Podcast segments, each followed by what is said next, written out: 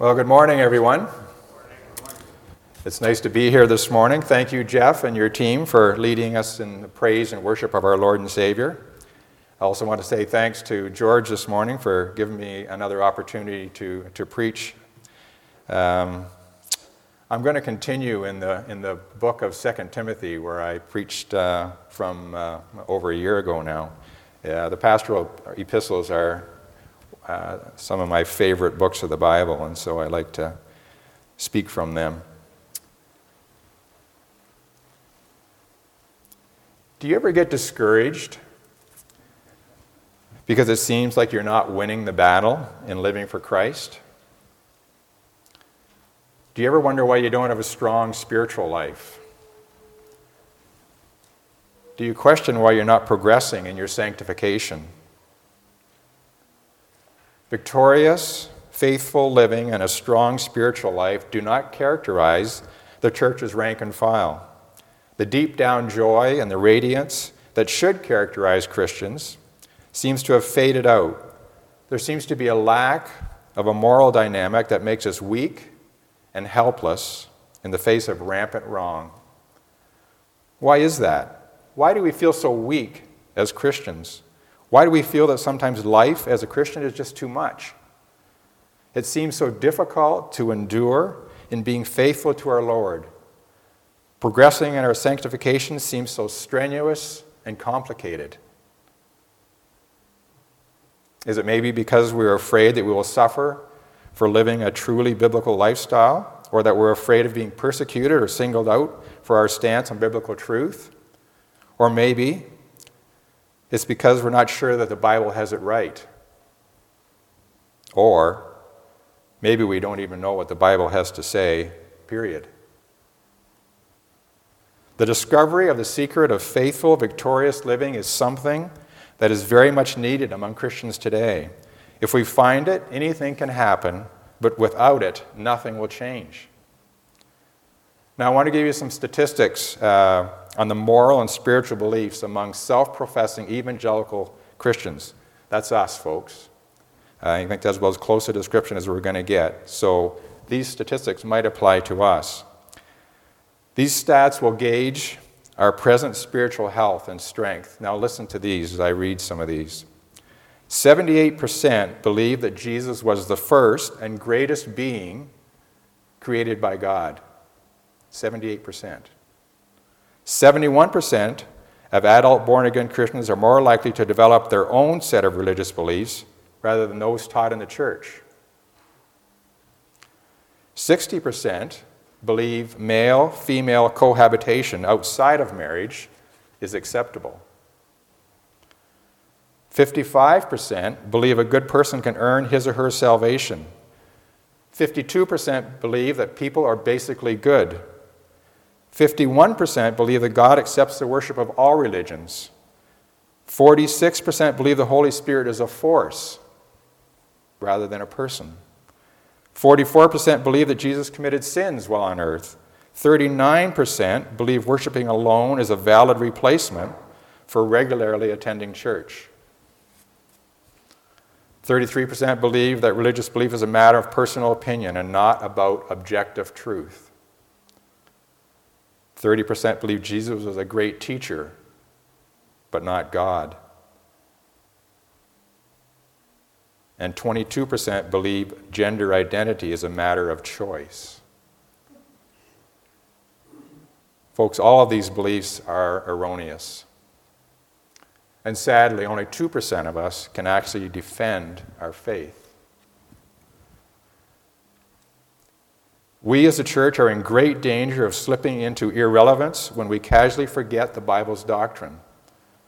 Someone once said, Everyone grows old, but not everyone grows up.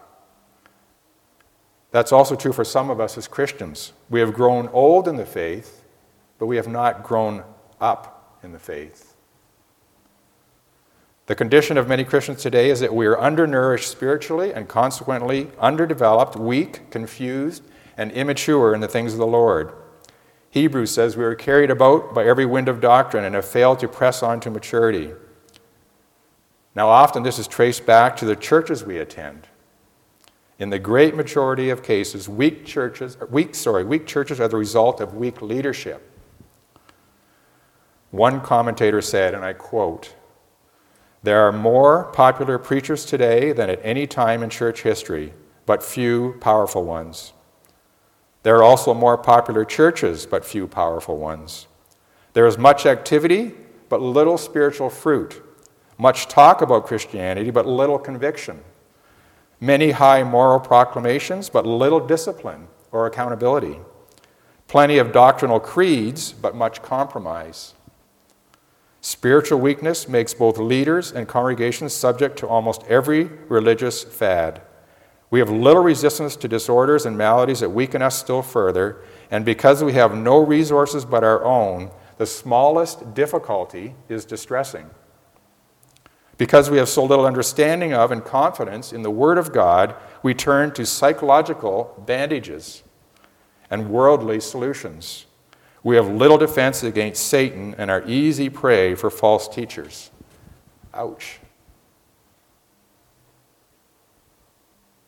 And the fellow that said this knows what he's talking about. So, what are the elements of a strong and faithful spiritual life? How do we live the victorious or faithful Christian life? How do we progress in our sanctification? Is there a secret? Well, let's take a look at 2 Timothy chapter 2, verses 1 to 13, and see what Paul has to say to Timothy. 2 Timothy chapter 2, verses 1 to 13. Remember, Paul's life is coming to an end, and Paul knows that. So, what does Paul have to say to his younger son in the faith, to Timothy? What information does he want to relay? Now, if you're able, please stand as we read 2 Timothy chapter 2, verses 1 to 13.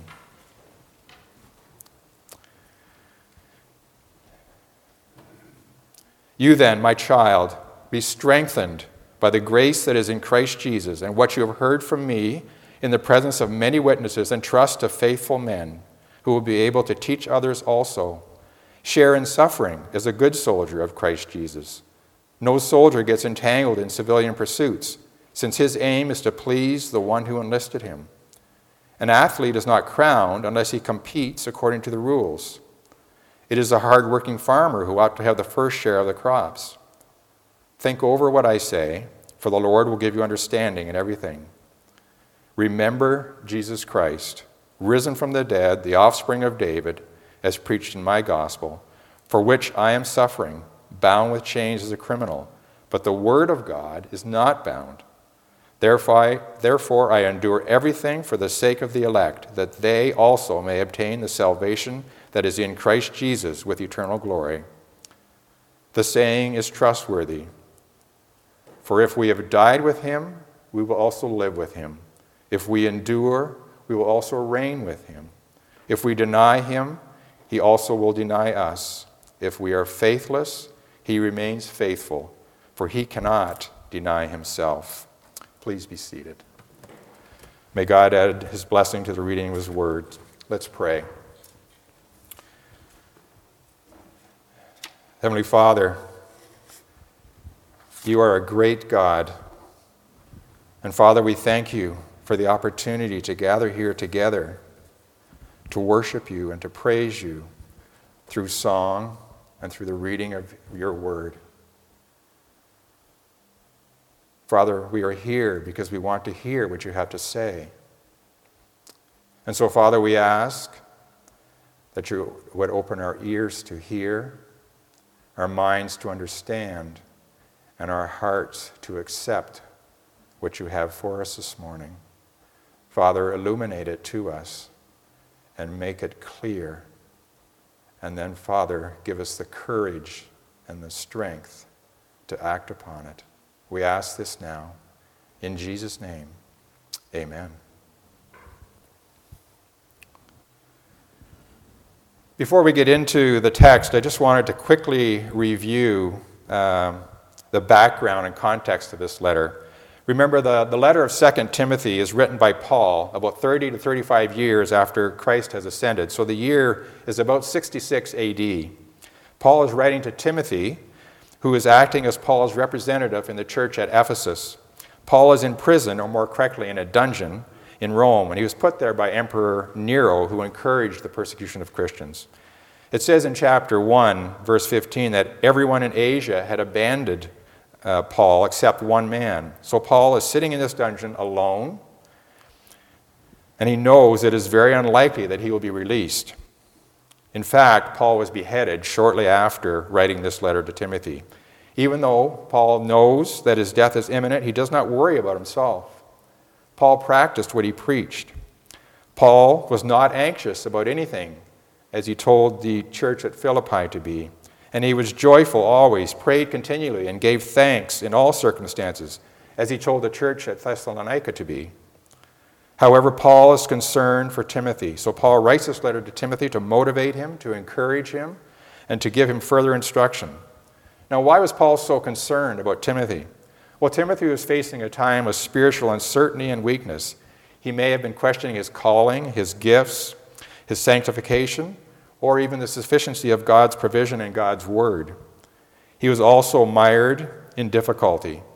So Paul wrote this letter to remind his son in the faith that he needed to remember and use the divine possessions that he already had that is, his spiritual gift and the power, love, and self discipline that the Holy Spirit had provided. He did not need to be ashamed, but rather to be willing to join in suffering for the gospel.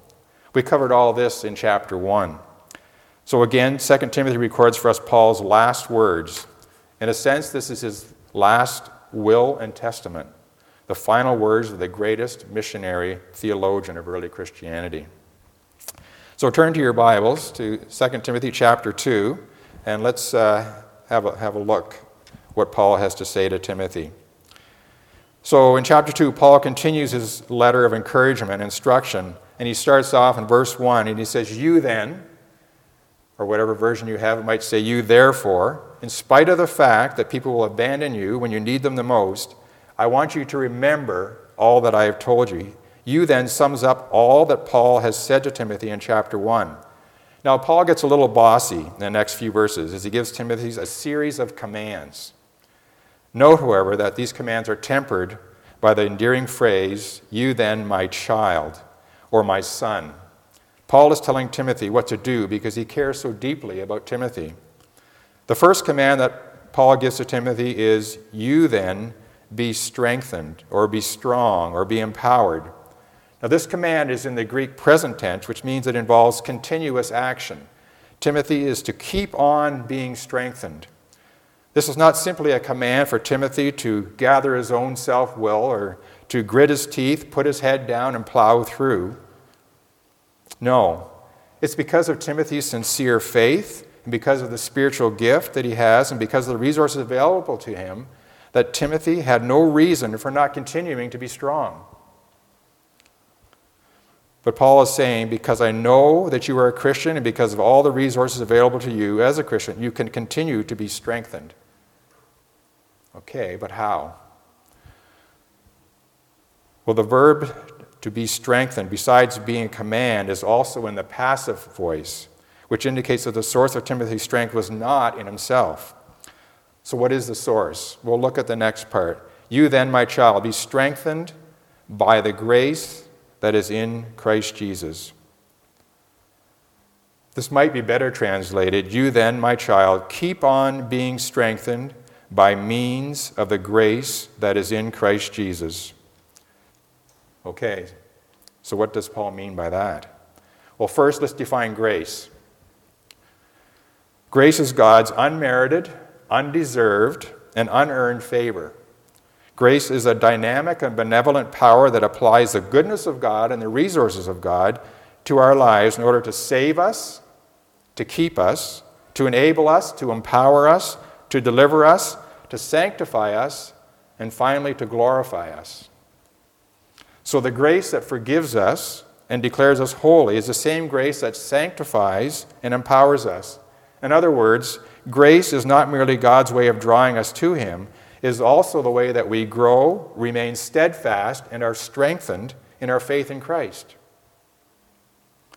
So we should all want God's grace, correct? I mean, we sang it this morning. We said, we sang, I hunger for your grace. And Bruce in his prayer said, We desire your grace. So we say we want it. So, how are we strengthened by, or how do we grow strong in the grace of our Lord Jesus Christ? Well, to be strengthened by the grace of Christ Jesus is to be continually developing a greater understanding of the gospel and scripture and who God is and how unworthy we are. It means coming to a great understanding of God's holiness, justice, and sovereignty, which in turn allows us to see more of our rebellion, selfishness, and pride. We not only see more and more our unworthiness as the object of God's grace, but we also see more and more how great His undeserved favor and love were that drew us to Himself. Secondly, though, growing strong in grace also involves developing the Christian character traits that Peter wrote about in 2 Peter virtue, knowledge, self control, perseverance, godliness, kindness, and love. Bruce alluded to those in his prayer. And in Galatians 5, love, joy, peace, patience, all of those. God gives us these character traits when we become a Christian, but we need to develop them by regular Bible study and prayer, corporate worship, fellowship, service, confession of sin, and practicing good stewardship. So, on first reading of verse 1, to be strengthened by grace seems mystical, but it's not. We simply need to remain faithful and obedient to read and study and memorize Scripture and to learn and develop a better understanding of God and God's Word and the gospel of grace, and we will be strengthened. Remember Paul's words in 1 Corinthians 15, verse 10? Paul says, But by the grace of God I am what I am, and his grace toward me was not in vain. On the contrary, I worked harder than any of them though it was not I, but the grace of God that is with me. Paul is saying that he is what he is by the grace of God, but that he had to work at it. However, it was still the grace of God that allowed him to do even that. Paul is simply repeating to Timothy what he's told so many others allow God's grace into your life by developing your understanding of and being obedient to Scripture, and you will be strengthened to do all that he has for you to do. However, we have to work at it. You know, it's often at the times that we feel weak and discouraged that we stop reading and studying our Bible. That's the time that we need to be reading our Bibles even more. God's grace does not flow into us by just sitting there and moping. We have to get up and do something. Do you feel weak as a Christian? Are you accessing God's grace in order to be strengthened? Are we growing in grace in order to be strengthened in the work that God has called us to do? It's going to take time, it's going to take energy, but if we make the effort, God will provide the grace and we will be strengthened. Okay, so Paul has told Timothy to continue to be strengthened. Now he gives him a second command in verse 2 and what you have heard from me in the presence of many witnesses, entrust to faithful men who will be able to teach others also. The main verb here is to entrust. Again, this verb is a command. So, what does entrust mean? Well, it means to put in someone else's guard or safekeeping something that is very valuable. Timothy has been entrusted with something valuable, and he was to entrust it to others. Now, what was it that Timothy was to entrust? Well, at the beginning of verse 2, Paul says, What you have heard from me. So that's Paul's teaching, or sound doctrine, as he called it in chapter 1. Now, why does Paul say what you've heard from me? Why not what he's heard from other respected teachers and leaders?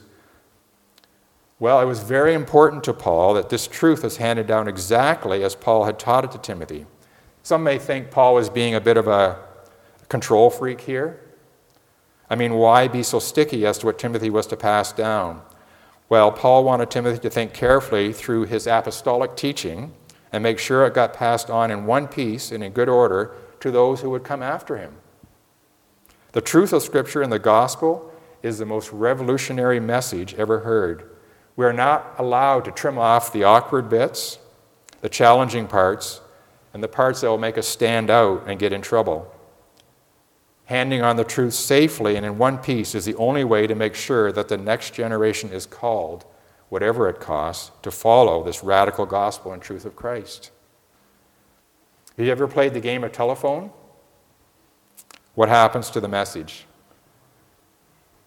Yeah, it comes out the other end completely different from how it began.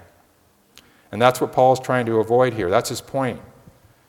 A warning when you try to make sure that truth is passed on exactly as it is in the scriptures, you're going to be accused of being too rigid, too controlling, too conservative, or even worse. Paul was explicit in this command to Timothy. It was extremely important to Paul. Remember, these are Paul's last words. Paul knew he was a dying man, and so he wanted to instruct Timothy. And this is what he wanted him to know. Now, why does Paul add in the presence of many witnesses? He says, What you have heard from me in the presence of many witnesses and trust. Why not to say what you've heard from me? Well, this was to give Timothy confidence in what he had been taught by Paul. Peter, Luke, Barnabas, and Silas would have all confirmed Paul's teaching. All of these people were alive during the time of Paul's missionary travels and would have heard what Paul was teaching. Timothy could be fully confident that what he had been taught by Paul was divine truth because it had been heard and confirmed by so many respected witnesses. Look again at verse 2. Timothy is entrust all that he has heard from Paul to whom? Specifically, to faithful men. Now, why? To faith, just to faithful men, and why must they be able to teach? Why not entrust Paul's teachings to everyone? I mean, it's important that everyone knows God's truth, correct? Well, he's asking Timothy to invest in the lives of spiritually devout men who are gifted to teach other men who may become potential pastors, elders, and evangelists. Not every believer is called to be a teacher and a teacher of teachers and leaders. But like Timothy, every preacher and teacher is called to guard the purity and integrity of God's word. As I mentioned, if the church is weak, it is likely because its leaders are weak. If the church is to be strong, then its leaders must be strong. Leaders become strong only if they are carefully built up in the Word of God. We have all received truth from faithful men before us, and we are to see that it is passed on accurately to the next generation. This is the start of a continuous process of spiritual reproduction, that of being taught and then teaching. The most solemn responsibility that any believer has especially those the Lord has called to be preachers and teachers, is to uphold and defend the integrity of His Word. Christian colleges, seminaries, pastors, and other church leaders who deviate from Scripture, defecting to a different gospel, and who want to distort the gospel, will face a dreadful day of reckoning before God. We need to take heed to Paul's command and be warned. Now, in this context, this verse applies especially to elders. However, on a more general level, a similar process, process should involve all believers, whatever their spiritual gifts. Parents, Sunday school teachers, youth leaders, you are responsible to the best of your ability to accurately pass on God's word to those under your care. In an even wider sense, every believer has a responsibility to teach God's truth to any other believer. We can all learn from each other, but we must teach it accurately. So, to summarize this process, elders and other gifted teachers, that is, faithful men who are able to teach, teach so that others can teach. This is in order to build up the members of the church. This process is called the edification of the saints, so that the edified members can go out and evangelize and bring in more people who can then be edified so that they can go out and evangelize and so on.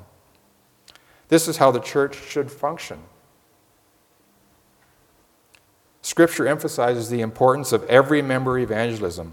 One commentator said if every believer truly did his part, the world could be evangelized within one generation. What an amazing paradox. Although God is sovereign and all powerful, he nevertheless entrusts us, his adopted children, with propagating the gospel.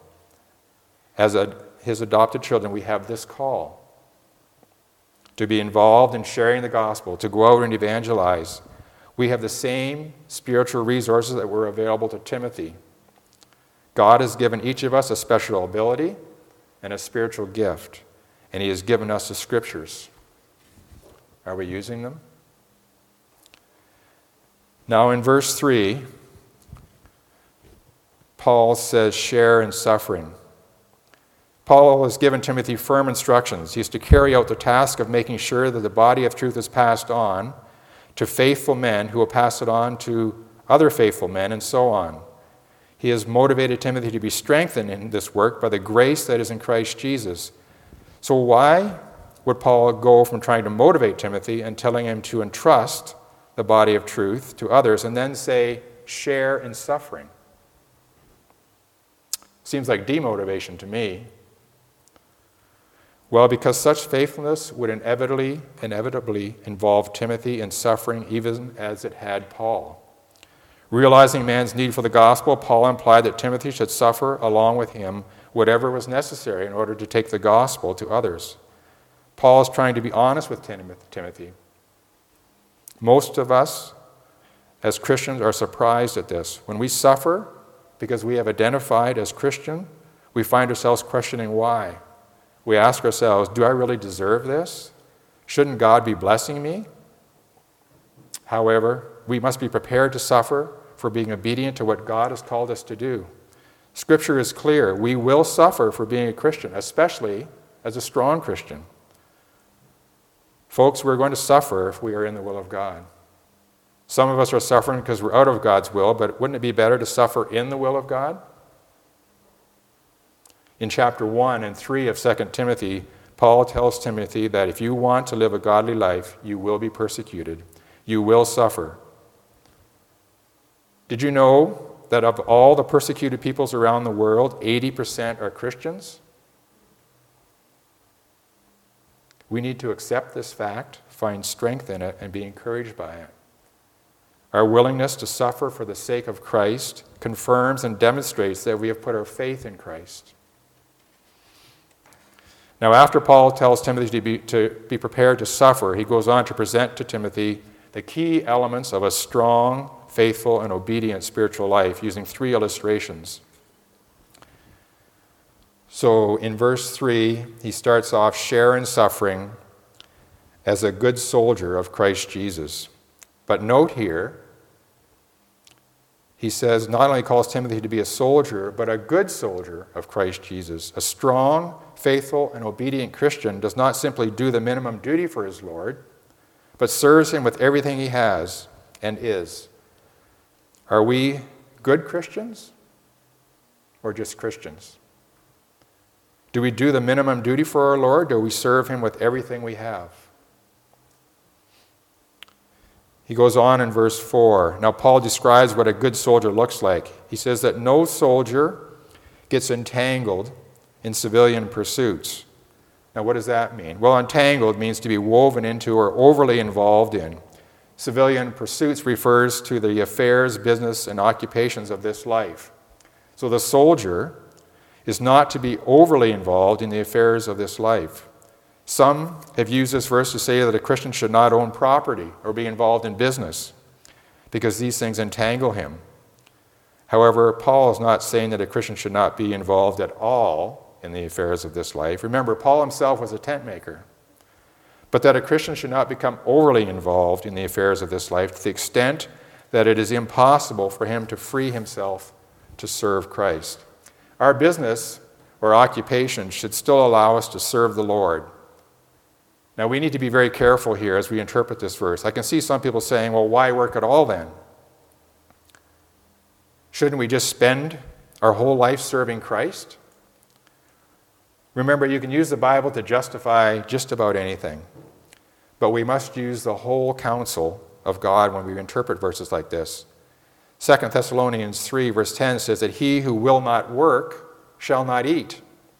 And Proverbs 6, 6, 6, 6 says, Look to the ant, you sluggard. In other words, we are, to be, we are to be busy earning a living. We don't have time to go through all the implications of this verse, but when you ponder this verse later, please consider the whole counsel of Scripture.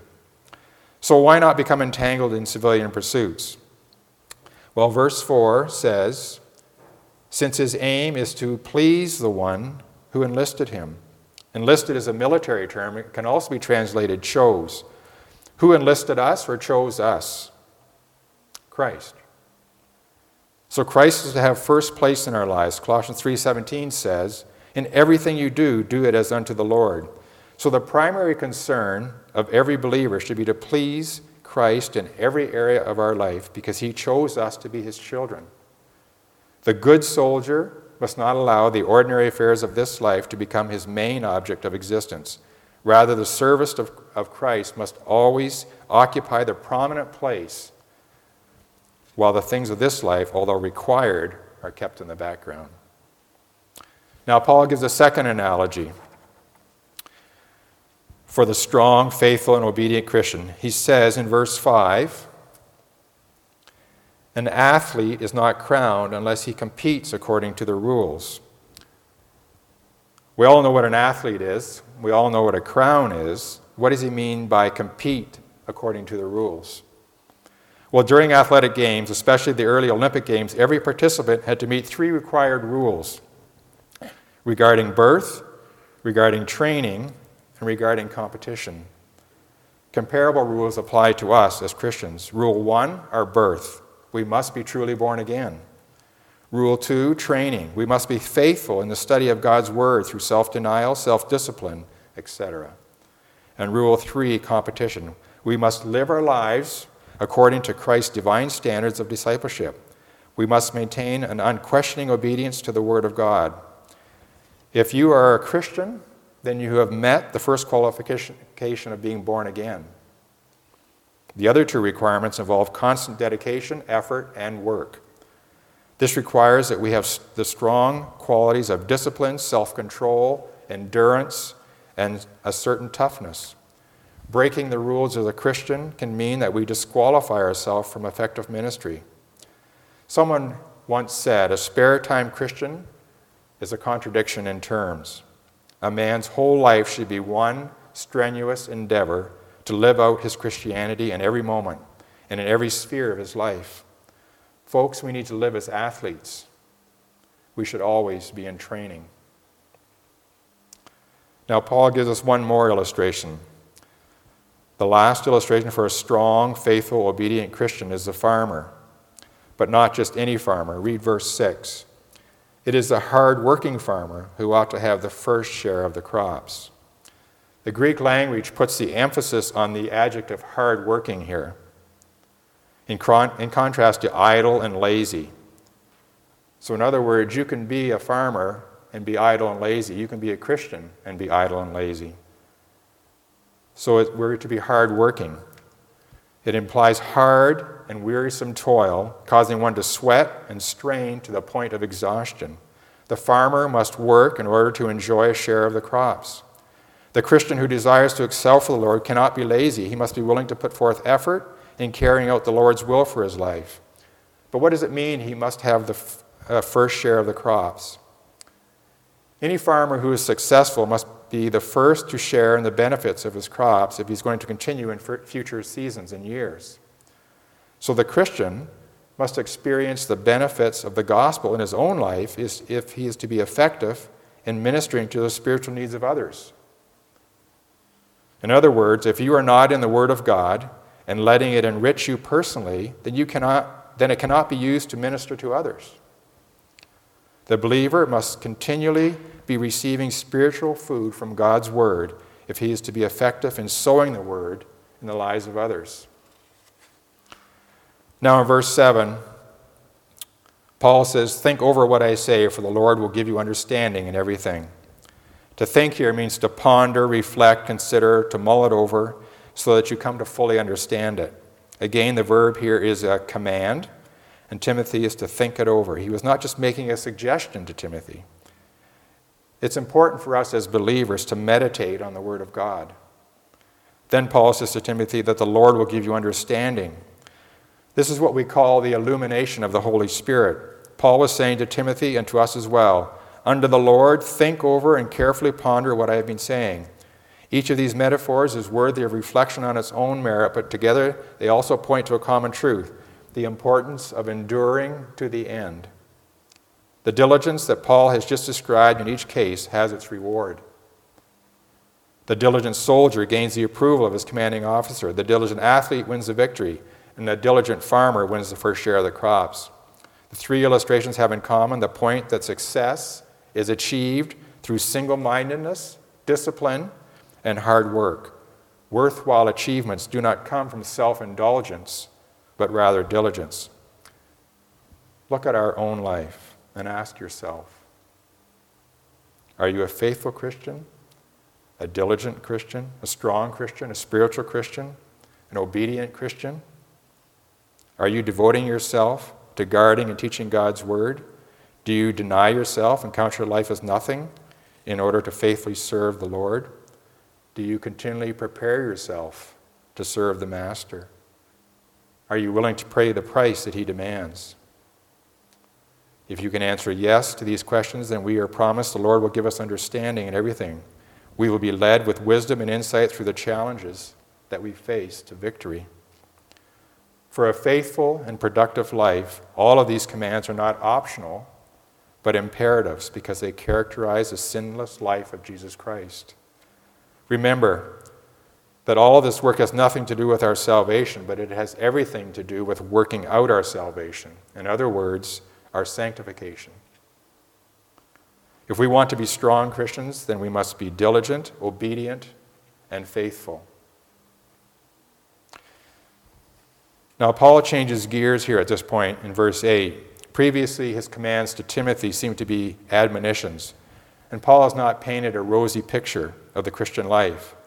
And he may have anticipated that Timothy would have questions. I can hear Timothy saying here, Why should I isolate myself like a soldier, or train like an athlete, or work hard like a farmer? Why should I work and suffer at all? All of this seems a little much. After all, Paul, I believe that I'm saved. I believe that I'm going to heaven. My eternity is certain. Paul, you're expecting too much of me. What does Paul say to Timothy? Once again, he tries to encourage and motivate Timothy to faithfulness. And in verse 8, he says, Remember Jesus Christ. As with the preceding verbs, this verb remember is a command and Paul is still being bossy. Remember is also in the present tense, and so it means to keep on remembering. Timothy, keep on remembering Jesus Christ. And once again, as Paul is so fond of doing, he brings up the gospel. As Timothy worked and suffered for the truth of Scripture, he was to keep remembering Jesus Christ, who suffered for everyone. And then he adds two descriptions risen from the dead. It is not the dead Christ that Timothy is to remember, but the risen Lord. The and then he adds the offspring of David. Christ is the rightful heir to the throne of David and will once again rule as King of kings and Lord of lords. So remembering Jesus Christ is essential for all of us who want to serve him, especially for those of us who may be facing suffering and possible death. We are to remember Christ's example. He reached the glory of heaven by way of the cross and by way of the grave. Should we have it any easier? Now, when Paul says, is preached to my gospel there in the last half of that verse, he is not referring to a gospel that he invented, but rather he, what, that what he is preaching is in full agreement with the gospel that Christ had entrusted to him to proclaim to others. Paul continues in verse 9. He says, for which I am suffering. Again, if Paul is trying to motivate Timothy, why would he bring up suffering again? I think that the key to this verse is in the last half, where Paul is trying to motivate Timothy. He refers to the power of God's word and he says, But the word of God is not bound. Timothy, even though I am bound by chains, and you may end up that way too, the Word of God is not bound. See the exclamation mark there after the word bound? Paul sounds very triumphant here. Paul contrasts his being bound with the inability to bind the Word of God. Even if the believer is laid aside because of illness or imprisonment so that he cannot openly proclaim the gospel, God's message is not bound. It continues to have an effect on the lives of others. Suffering can be endured if we are convinced it is for a good purpose. And we can even glory in suffering if the purpose is great enough. The most important message of verse 8 and 9 is not Paul's suffering, but the fact that God's message of salvation in Christ cannot be hindered by our misfortunes. And then in verse 10, Paul says, Therefore. Paul says to Timothy, This is why I do what I do. Understanding that the gospel is not bound, Paul says, Therefore I endure everything for the sake of the elect. Paul says that he remembers Jesus Christ and the power of the gospel, which cannot be bound. He will do what he has to do and be willing to suffer whatever may come for those who have been chosen. That is, for the sake of the elect. Paul was not saying that it was going to be easy, but that he was willing to do it for the sake of those elect, for the sake of those chosen by God to believe so that they too might be saved. Because Paul knew the eternal results, he's willing to suffer and endure. So, with the thought of eternal glory that Paul ends up with in that verse, he now closes this section of his letter with a statement of faith. Now, this was likely a quotation or a creed or a hymn, but whatever the origin of this statement, Paul uses it for the purpose of motivating Timothy to faithfulness. He says the saying is trustworthy. Paul says this to place his stamp of approval on the saying and to introduce a truth that was axiomatic, which means it was a truism in the early church that was commonly known and believed. This is the sort of thing you can imagine people memorizing, teaching their children, and then repeating under their breath when standing before tribunals, when being beaten by guards, or simply when facing temptation. In other words, when they were enduring for the gospel. I would suggest that these three verses would be good for us to memorize. So let's have a quick look at them. Verse 11. The first line says, If we have died with him, we will also live with him. This is a promise, folks. If we have identified with Christ in his death and consider ourselves dead to sin and alive to God in Christ, then we, that when we die, we will, whether naturally or by martyrdom, then we will live with Christ in eternity. Remembering this basic truth would bring Timothy much encouragement in his suffering. Then in line two, Paul says, If we endure, we will also reign with him. It's only as we keep on enduring to the end that we will be saved in time of persecution. The believer who perseveres in suffering is promised that he will reign with Christ. Here we see the direct correlation of eternal rewards and faithfulness in this life. The only life that can endure is an obedient life. The third line is negative. It says, If we deny him, he will also deny us. Those who deny Christ by refusing to receive him as their Lord and Savior will certainly be, not, be denied by Christ in the future. However, I think the context here is to do with suffering and it is likely that this reverse refers to the believers denying Christ in his daily life, but not being faithful, or by refusing to be a good testimony. Although the believer has eternal life and has been delivered from condemnation, he will be denied rewards by Christ if he denies Christ in his daily walk. And then verse 13 says, If we are faithless, he remains faithful, for he cannot deny himself. Here again, the context refers to believers who are suffering for the cause of the gospel. The word faithless can also be translated unfaithful. As believers, we may occasionally lapse into sin and are not as faithful to the Lord as we ought to be, but He is always faithful. Christ cannot deny Himself, and therefore He will not deny even unfaithful members of His own body. True children of God cannot become something other than children when we are disobedient and weak. Christ's faithfulness to Christians is not contingent on their faithfulness to Him. Paul makes it clear that even our own doubt and unbelief cannot change him. He remains faithful, he cannot deny himself. What a great few verses to memorize, and I would suggest that we do that. So, what about you? How are we feeling? Strong? Weak? Defeated? Victorious? Discouraged? Encouraged? Hudson Taylor once said, We do not put our faith in our faith or in our feelings because they will change and fail. We put our faith in Christ it is not by trying to be faithful, but in looking to the faithful one that we win the victory. So, have you put your faith in your feelings? Or have you put your faith in the faithful one? There are certain things that the faithful, obedient, spiritual Christian has to endure, such as suffering for the faith. There are certain things he has to avoid, such as becoming entangled with the affairs of the world. There are certain mandates that he has to obey, namely the commands of the Lord. There are certain things he has to do, including tasks that seem mundane and ordinary. And just as surely, there are things that we will be given to enjoy the victory and the rewards of a dedicated, selfless, and disciplined life.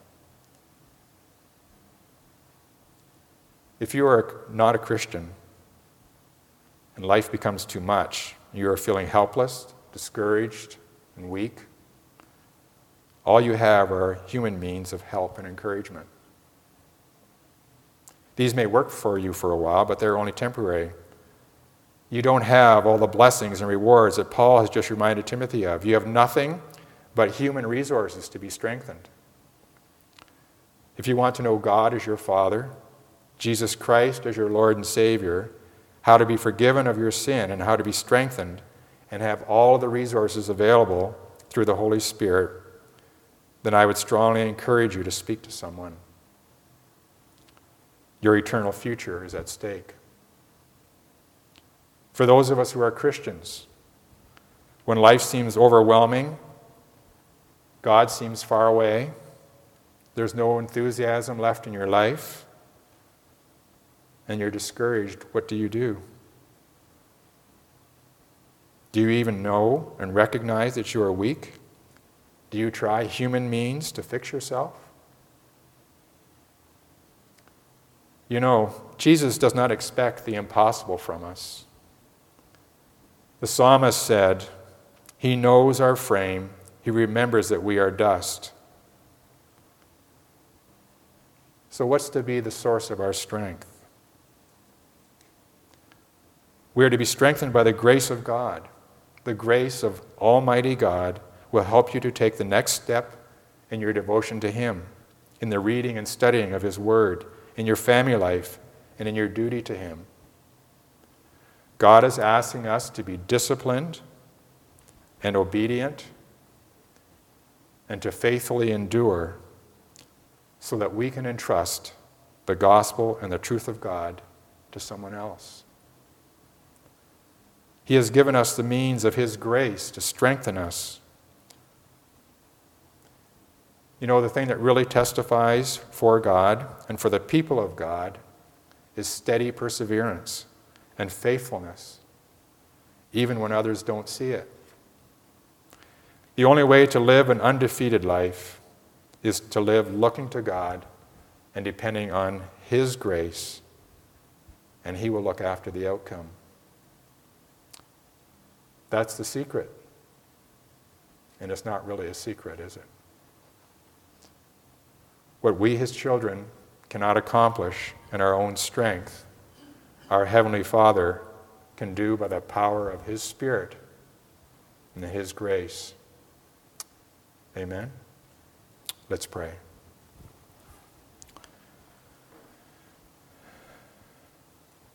Heavenly Father, We are humbled this morning by your word. Father, you have revealed to us that we may not be good soldiers. We may not always compete according to your rules. And Father, we all know that often we are lazy and idle. And so, Father, we ask that you forgive us for that. Father, our desire is to be faithful, our desire is to endure. And so we come to you now. We ask for your grace. Father, we desire your grace. Help us, Father, to be good Christians. Help us to compete according to your rules. Help us to be hardworking. For, Father, our desire is to grow in grace and the knowledge of our Lord and Savior, Jesus Christ. In his name we pray. Amen.